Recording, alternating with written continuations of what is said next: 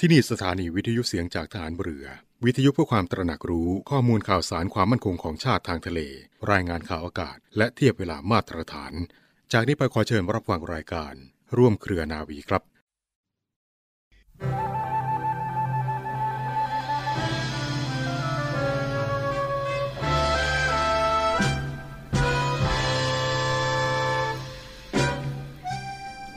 สามัคคีนี้ก็คือการเห็นแก่บ้านเมือง และช่วยกันทุกวิถีทาง เพื่อที่จะสร้างบ้านเมืองให้มีความเข้มแข็ง ด้วยการเห็นอกเห็นใจซึ่งกันและกัน และทำงานด้วยความซื่อสัตย์สุจริต ต้องส่งเสริมงานของกันและกัน และไม่ทำลายงานของกันและกัน มีเรื่องอะไรให้พูดปรองดองกันอย่าเรื่องใครเรื่องมัน และงานก็ทำงานอย่างตรงไปตรงมานึกถึงประโยชน์ส่วนรวม พระราชดำรัสของพระบาทสมเด็จพระบรมชนากาธิเบศรมหาภูมิพล อดุลยเดชมหาราช บรมนาถบพิตรพระราชทานในพิธีประดับยศนายตำรวจชั้นนายพลณพระตำหนักจิตรดาระโหฐาน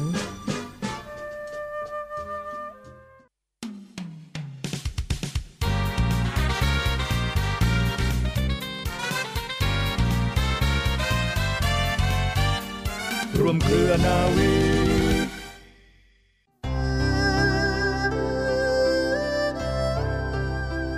ทำตัวให้มีคุณค่ากับเวลาที่เหลืออยู่ อดทนสู้โชคชะตาอย่าท้อถอย หัดเดินหน้าไม่ใช่มัวแต่รอคอย จะดีมากหรือดีน้อย ก็ขึ้นอยู่กับตัวคุณ พบกันแล้วนะคะคุณราคาเริ่มต้นกันแล้วค่ะกับรายการร่วมเคลนาวีนะคะ เรามาตามสัญญาค่ะเรามีนัดกันเสมอที่นี่ตรงนี้เวลาเดิมนะคะ เที่ยงกว่าๆนิดนึงค่ะ เที่ยง 5 นาทีโดยประมาณนะคะ หลังจากที่คุณได้ฟังข่าวจากทางสถานีไปแล้ว มาพบกับเราทีมงานรายการร่วมเคลนาวีค่ะ ดิฉันนวเอกหญิงชมพรวันเพ็ญนะคะ มาพร้อมกับเรือเอกจันแสงเสียงฟ้า รับหน้าที่ดำเนินรายการในช่วงกลางวันอย่างนี้ วันเสาร์และก็วันอาทิตย์นะคะ พบกันวันนี้ในวันสำคัญค่ะ วันสำคัญมากๆเลยนะคะ โดยเฉพาะสำคัญกับคนไทยทุกคนที่มีหัวใจเป็นประชาธิปไตยค่ะ วันนี้เป็นวันรัฐธรรมนูญนะคะ และวันนี้ก็ ลาดไม่ได้อีกเช่นกันค่ะ เราจะนำเรื่องราวของวันรัฐธรรมนูญมาฝากกันนะคะ หลายท่านอาจจะบอกว่าอ๋อรู้อยู่แล้ว แต่เชื่อแน่ว่ามีอีกหลายท่านนะคะที่ฟังรายการนี้อยู่ก็ยังไม่ค่อยรู้เท่าไหร่ หรือว่ารู้ไม่จริงนะคะ เดี๋ยวลองฟังทางนี้กันดูนะคะว่าประวัติความเป็นมาของวันรัฐธรรมนูญนะคะมีความหมายว่าอย่างไรกำเนิดมาอย่างไรนะคะและฉบับของไทยเรานั้นเป็นอย่างไร เดี๋ยวติดตามกันในช่วงกลางรายการอย่างแน่นอน อย่าหมุนคลื่นนีไปไหนนะคะ และเช่นเคยค่ะในช่วงแรกของรายการก็จะต้องมีการพยากรณ์อากาศมาฝากเหมือนเคยนะคะพร้อมทั้งมีคำพ่อสอน ท้ายรายการก็มีความเคลื่อนไหววันนี้นะคะมีเรื่องของการสมัครงานด้วยแหละค่ะ ใครที่อยากเป็นฐานเรือนะคะ อยากเป็นนักเรียนจ่าฐานเรือต้องฟังทางนี้ค่ะ และช่วงท้ายรายการเช่นเคยนะคะ ก็จะมีคำคมตบท้ายเสมอ มีบทเพลงพร้อมๆฝากเหมือนเดิมค่ะ แต่ช่วงนี้เรามาดูพยากรณ์อากาศ จากกรมอุตุนิยมวิทยากันก่อนดีไหมคะ ช่วงนี้เป็นจะเรียกได้ว่าเป็นฤดูหนาวก็ว่าได้นะคะ แต่ว่าหลายท่านก็บอกว่าฝนฟ้าตก สังเกตนะคะว่าสองสัปดาห์นี้เบาบางลงแล้วล่ะค่ะ ลมหนาวเริ่มชวนมาแล้วนะคะ จริงๆแล้วเนี่ยลมหนาวมันมีตั้งแต่เดือนตุลาคมแล้วล่ะค่ะ จะมีเรื่อยไปจนถึงเดือนกุมภาพันธ์ปลายกุมภาต้นมีนาเลยนะคะ ลองมาฟังพยากรณ์อากาศกันดูก่อนค่ะว่า วันนี้อากาศเป็นอย่างไรกันบ้าง หนาวแค่ไหนค่ะ ทางกรมอุตุนิยมวิทยานะคะเขาคาดหมายอากาศเอาไว้นะคะว่าวันนี้บริเวณความกดอากาศสูง หรือว่ามวลอากาศเย็นกำลังปานกลางค่ะที่ปกคลุมประเทศไทยตอนบน แล้วก็ทะเลจีนใต้ก็เริ่มมีกำลังอ่อนลงแล้วนะคะ ในขณะที่ลมตะวันออกแล้วก็ลมตะวันออกเฉียงใต้ในระดับบนเนี่ยยังคงพัดปกคลุมประเทศไทยตอนบน ลักษณะเช่นนี้ทำให้ประเทศไทยตอนบน จะมีอุณหภูมิสูงขึ้นนะคะกับมีหมอกในตอนเช้านั่นแหละค่ะ แล้วก็มีฝนเล็กน้อยบางแห่ง โดยภาคเหนือภาคตะวันออกเฉียงเหนือตอนบน ยังคงมีอากาศเย็นในตอนเช้าสำหรับร่องมรสุมพัดผ่านภาคใต้ตอนล่างนะก็ประกอบไปด้วยมรสุมตะวันออกเฉียงเหนือกำลังปานกลาง แล้วก็ลมตะวันออกพัดปกคลุมอ่าวไทยแล้วก็ภาคใต้ค่ะตลอดช่วงเลยนะคะยอมความกดอากาศต่ำที่ปกคลุมบริเวณทะเลจีนใต้ตอนล่างเนี่ยจะเคลื่อนประเทศมาเคลื่อนจากประเทศมาเลเซียนะคะลงสู่ทะเลอันดามันตอนล่าง แล้วก็ช่องแคบมาลากาทำให้ภาคใต้ยังมีฝนตก นิดหน่อยนะคะ บางแห่ง ส่วนคลื่นลมบริเวณอ่าวไทยตอนล่างก็จะมีกำลังแรงขึ้น โดยมีคลื่นสูงประมาณ 2 เมตร บริเวณที่มีฝนฟ้าขนองคลื่นสูงมากกว่า 2 เมตร ข้อควรระวังค่ะเขาเตือนเอาไว้นะคะว่า ขอให้ประชาชนบริเวณประเทศไทยตอนบน ดูแลรักษาสุขภาพ เนื่องจากว่าสภาพอากาศที่เปลี่ยนแปลง แล้วก็ขอให้ประชาชนบริเวณภาคใต้ ระวังอันตรายจากฝนตกนะคะซึ่งอาจทำให้เกิดน้ำช่วมผ่านน้ำป่าไหลหลาก โดยเฉพาะพื้นที่ลาดเชิงเขาใกล้ทางน้ำไหลผ่าน และพื้นที่ลุ่มไว้ด้วยค่ะ มาถึงช่วงนี้ค่ะคุณราคาแน่นอนนะคะยันมีแฟนรายการอันนี้เยอะมากนะคะ เจอใครหลายท่านที่ฟังรายการเราเป็นประจำเนี่ย ก็จะถามว่าแหมชื่นชอบกับคำพ่อสอน ฟังแล้วก็นำไปปฏิบัติ ชีวิตก็จะมีความสุขอย่างแน่นอนค่ะ เพราะหนังสือเล่มนี้นะคะเป็นหนังสือที่เรียกว่ามีคุณค่ามากๆเลย ดิฉันเองนะคะก็อ่านแล้วหลายรอบอ่านเท่าไหร่ก็ไม่รู้เบื่อนะคะ พูดง่ายๆพออ่านแล้วก็ไม่อยากไม่อยากวาง อ่านต่อไปเรื่อยๆ แล้วก็นึกถึงพระองค์ท่าน ที่พระองค์ทรงห่วงใยพระสงฆ์นิกรชาวไทยนะคะ ถ้าใครได้อ่านหนังสือเล่มนี้นำไปปฏิบัติ เชื่อแน่ว่าชีวิตคุณจะมีความสุขอย่างแน่นอนค่ะ และเมื่อต้นสัปดาห์ที่ผ่านมา ก็เป็นวันพ่อนะคะ เป็นวันพ่อแห่งชาติ แล้วก็เป็นวันดินโลกด้วย ซึ่งเชื่อแน่นะคะว่า ประชาชนชาวไทยทุกคนนะคะระลึกถึงพระองค์ท่าน แล้วก็ไม่มีใครที่จะไม่มีท่านอยู่ในหัวใจค่ะ เมื่อก่อนนี้ด้านการศึกษา คนในเมืองนี่มีความรู้การอ่านหนังสือ เขียนหนังสือเป็นมีมาก เปรียบเทียบกับประเทศอื่นค่อนข้างจะสูง คือมีการอ่านเขียนได้เปอร์เซ็นต์สูง แต่มาปัจจุบันนี้น้อยลง เพราะว่าคนเพิ่ม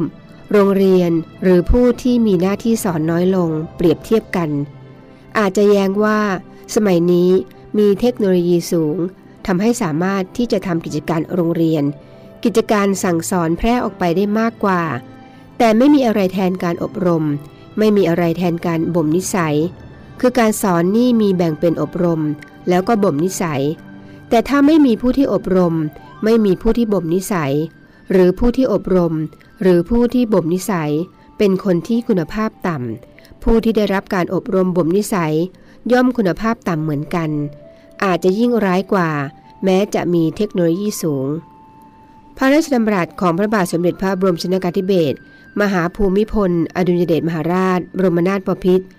พระราชทานแก่คณะบุคคลต่างๆ ที่เข้าเฝ้าถวายเชยมงคล เนื่องในโอกาสวันเฉลิมพระชนมพรรษา ณ ศาลาดุสิตดาลัย สวนจิรดา พระราชวังดุสิต เมื่อวันพุธที่ 4 ธันวาคม พุทธศักราช 2539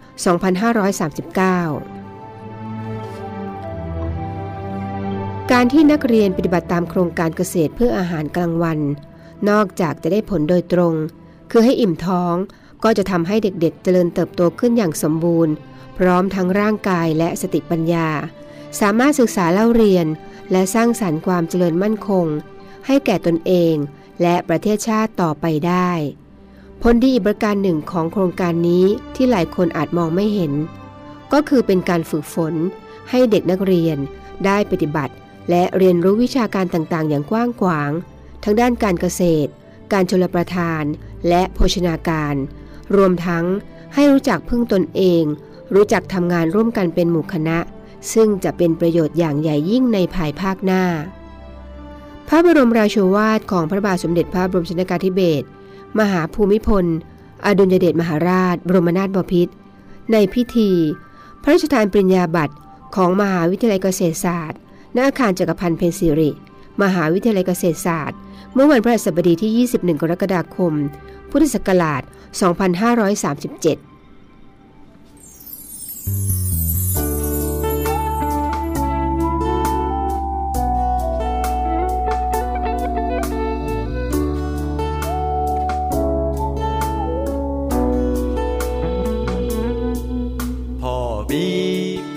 คำสอนมีแค่คำอวยพรจะให้ สุดประเสริฐกว่าสิ่งในไหนๆเก็บไว้ให้ลูกบูชา จดจำคำพ่อไว้ แล้วตั้งใจทำให้ดีกว่า สิ่งดีๆ จะมีมาหา สักวันข้างหน้าอยู่ไม่ไกล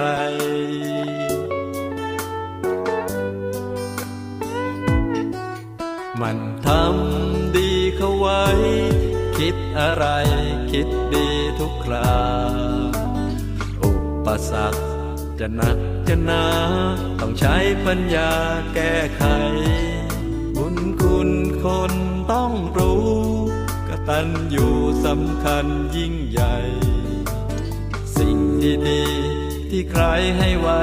ตอบแทนให้ได้ทุก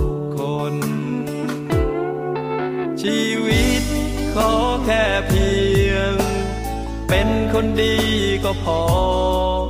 ทำตามเอายังพอก็เป็นสุขล้น ชีวิตขอแค่เพียง ไม่มีคำว่าท้อเดิน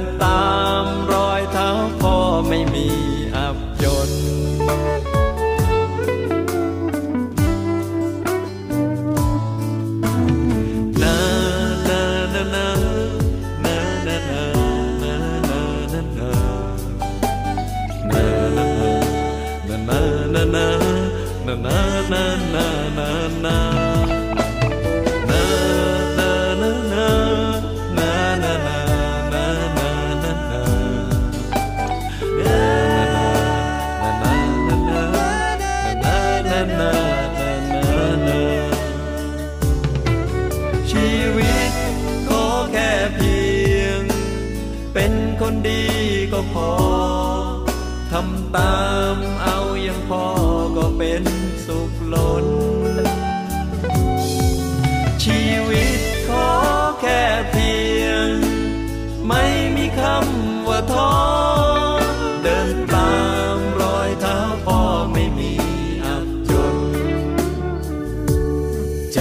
ำให้พ่อผิดหวัง จะใช้ทุกคำนำทาง ดังแสงไฟ พร้อมจะจำจะทำให้พ่อวางใจ และภูมิใจลูกคนนี้ว้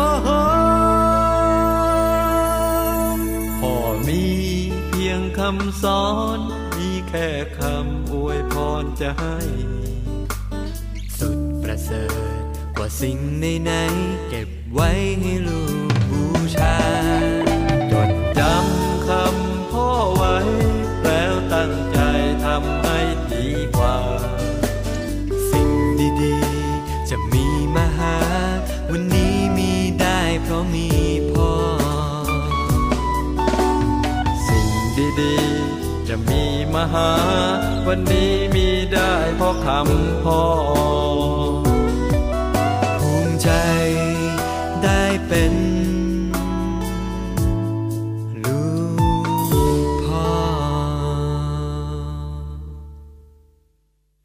ฟังบทเพลงเพราะๆไปแล้วนะคะ มาถึงช่วงนี้ค่ะ ที่เจนเกริ่นไว้ตอนต้นรายการนะคะว่าวันนี้เป็นวันสำคัญวันหนึ่งทีเดียวค่ะ วันที่ 10ธันวาคมของทุกปีนะคะเป็นวัน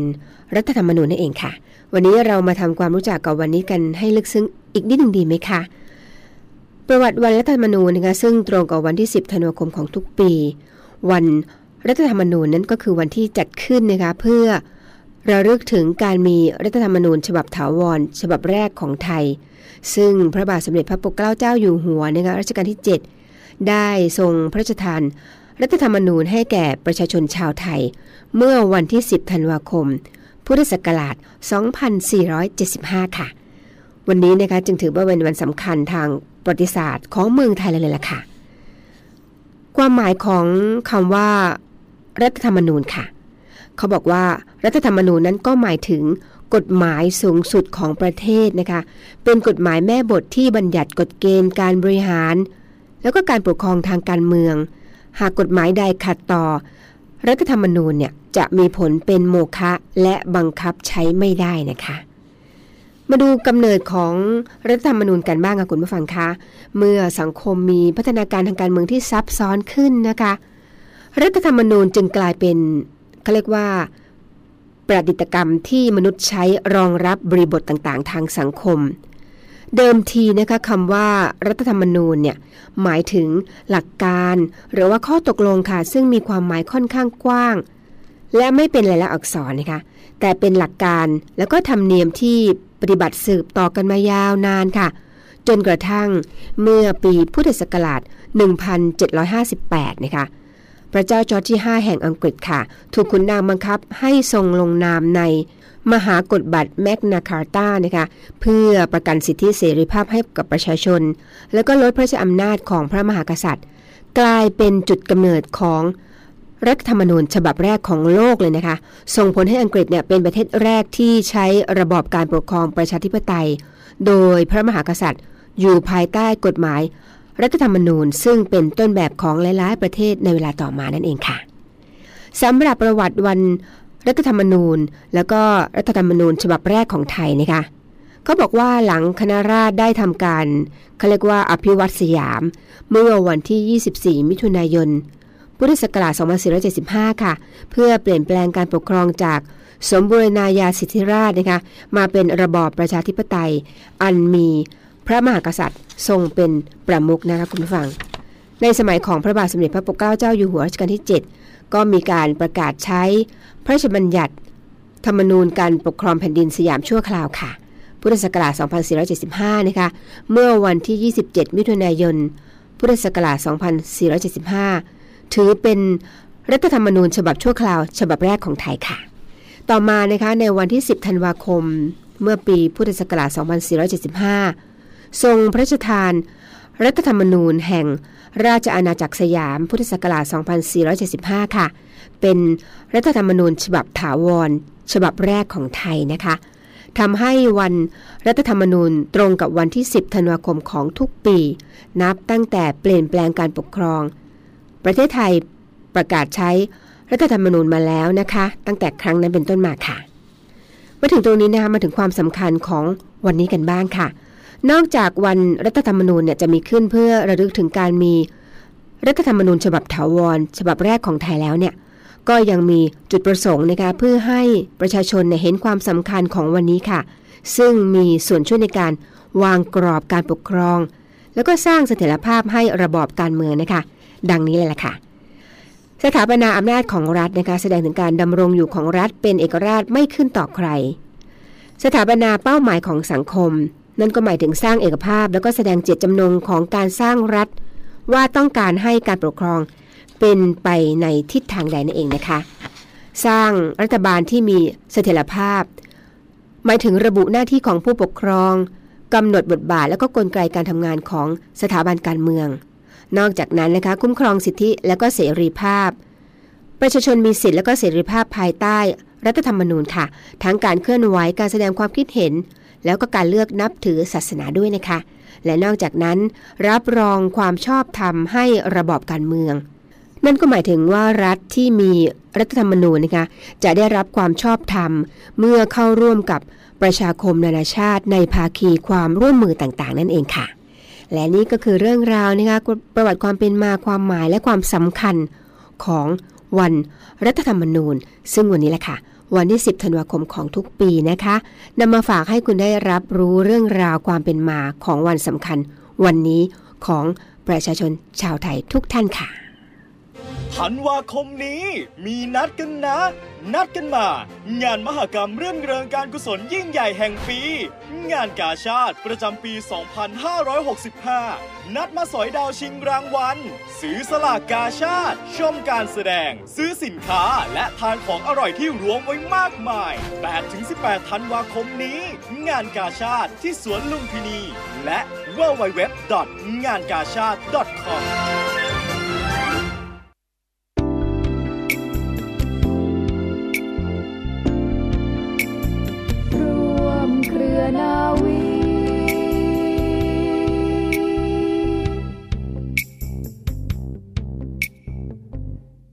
แล้ว ก็มาถึงช่วงท้ายรายการแล้วคุณธราคาแม่เร็วนะคะ เวลามันผ่านไปเร็วเร็วแป๊บเดียวนะคะ มาถึงช่วงท้ายแล้วล่ะค่ะ ช่วงความเคลื่อนไหวต่างๆของกองทัพเรือนะคะ วันนี้มีเรื่องราวมาฝากหลายเรื่องด้วยกันค่ะ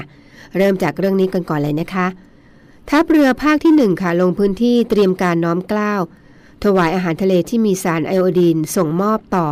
เด็กๆ นักเรียนที่พื้นที่ราบสูงนะคะ ในถิ่นธุรกันดารตามโครงการพระชนบริต่อต้านโรคขาดสารไอโอดีนค่ะกองทัพเรือนะคะ โดยทัพเรือภาคที่ 1 ได้เยี่ยมพบปะศูนย์การเรียนรู้ชาวไทยภูเขา บ้านห้วยแห้ง แล้วก็ประชุมเตรียมการสำหรับกิจกรรมน้อมเกล้านะคะ ร่วมกับอำเภออมก๋อย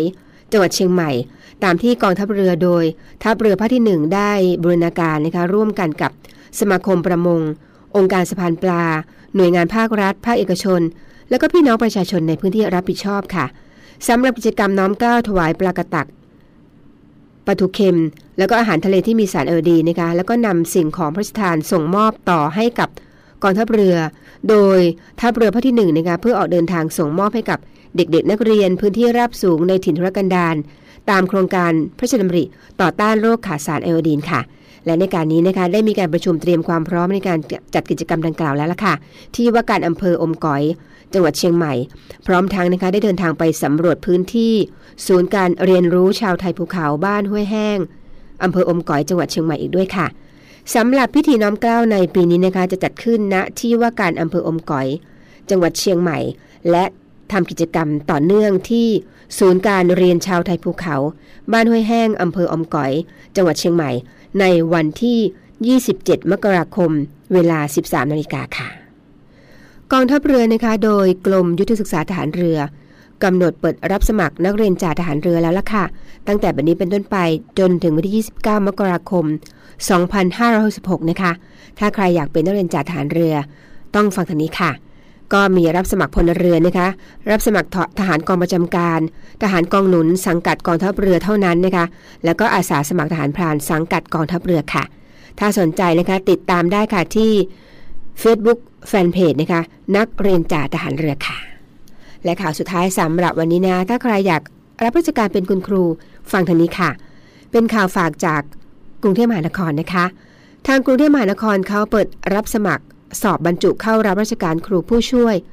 110 อัตราด้วยกันนะคะ รับสมัครทางอินเทอร์เน็ต ตั้งแต่บัดนี้เป็นต้นไปจนถึงวันที่ 13 นี้แล้วล่ะค่ะ โดยประกาศสำนักคณะกรรมการข้าราชการกรุงเทพมหานครเรื่อง รับสมัครสอบแข่งขันเพื่อบรรจุและแต่งตั้ง บุคคลเข้ารับราชการเป็นข้าราชการครู และบุคลากรทางการศึกษากรุงเทพมหานครนะคะตำแหน่งครูผู้ช่วยครั้งที่ 1 ค่ะ ตำแหน่งที่เปิดรับสมัครนะคะ เยอะมากนะคะ อย่างเช่นค่ะ ปริญญาตรีกลุ่มวิชาแนะแนว 30 อัตรานะคะ กลุ่มปริญญาตรีวิชาการศึกษาพิเศษ กลุ่มวิชาคณิตศาสตร์ กลุ่มวิชาอนุบาลศึกษา กลุ่มวิชาภาษาไทย ภาษาอังกฤษนะคะ วิทยาศาสตร์ กลุ่มวิชาประถมศึกษา และอื่นๆอีกมากมายนะคะอัตราเงินที่ได้รับนะคะก็ตำแหน่งครูผู้ช่วยสำหรับผู้ที่มีวุฒิปริญญาตรีหลักสูตร 4 ปี ให้ได้รับอัตราเงินเดือนขั้น 15,050 บาทนะคะ คุณสามารถสอบสมัครได้นะคะ เปิดรับสมัครทางอินเทอร์เน็ตเท่านั้น ตั้งแต่วันนี้แล้วนะคะ จนถึงวันที่ 13 นี้ค่ะ ตลอด 24 ชั่วโมง ไม่เว้นวันหยุดราชการเลยนะคะ โดยสมัครสอบได้ที่เว็บไซต์ teacherbkk.thaijobjob.com หัวข้อประกาศรับสมัครสอบแข่งขันเพื่อบรรจุ และแต่งตั้งบุคคลเป็นข้าราชการครู และบุคลากรทางการศึกษา รุงเทพมหานคร ตำแหน่งครูผู้ช่วยครั้งที่ 1 ประจำปี 2565 ค่ะ สนใจก็อย่าพลาดนะคะ คุณเปิดเข้าไปที่เว็บที่กล่าวเมื่อสักครู่นี้ แล้วก็สมัครสอบเลยแหละค่ะ ตั้งแต่บัดนี้เป็นต้นไปตลอด 24 ชั่วโมงค่ะ นี่คือเรื่องราวดีๆนะคะที่นำมาฝากกันในรายการร่วมเคลนาวีค่ะ เป็นประจำนะคะในช่วงกลางวันแบบนี้กับดิฉันนาวเอกหญิงชมาพรวันเพ็ญพร้อมทั้งเรืออิจรันแสงเสียงฟ้าค่ะ เวลาหมดหมดเวลานะคะ แต่เรายังไม่หมดกันตรงนี้ค่ะ พรุ่งนี้เรามีนัดกันที่นี่เสมอนะคะ ก่อนจากกันเตือนกันนิดนึงดีกว่าค่ะ ห่วงใยทุกท่านมาก ๆ เลยนะคะ กาดอย่าตกนะคะ จากการที่ฟังข่าวสารต่างๆ คงจะเห็นแล้วนะคะว่าโควิด กลับมาอีกรอบหนึ่งแล้วค่ะ เพราะฉะนั้นอย่าเป็นดีกว่านะคะ ถึงเราจะแบบว่าเออเชื่อมั่นว่าฉีดวัคซีนเข้มแข็งพอแล้ว ไม่ดีนะคะ เพราะฉะนั้นห้ามประมาท ไม่ติดนั้นปลอดภัยไว้ก่อนดีกว่าค่ะ เพื่อตัวคุณเองเพื่อคนรอบข้าง และเพื่อคนที่คุณรักทุกคนค่ะห่วงใยทุกท่านเสมอนะคะ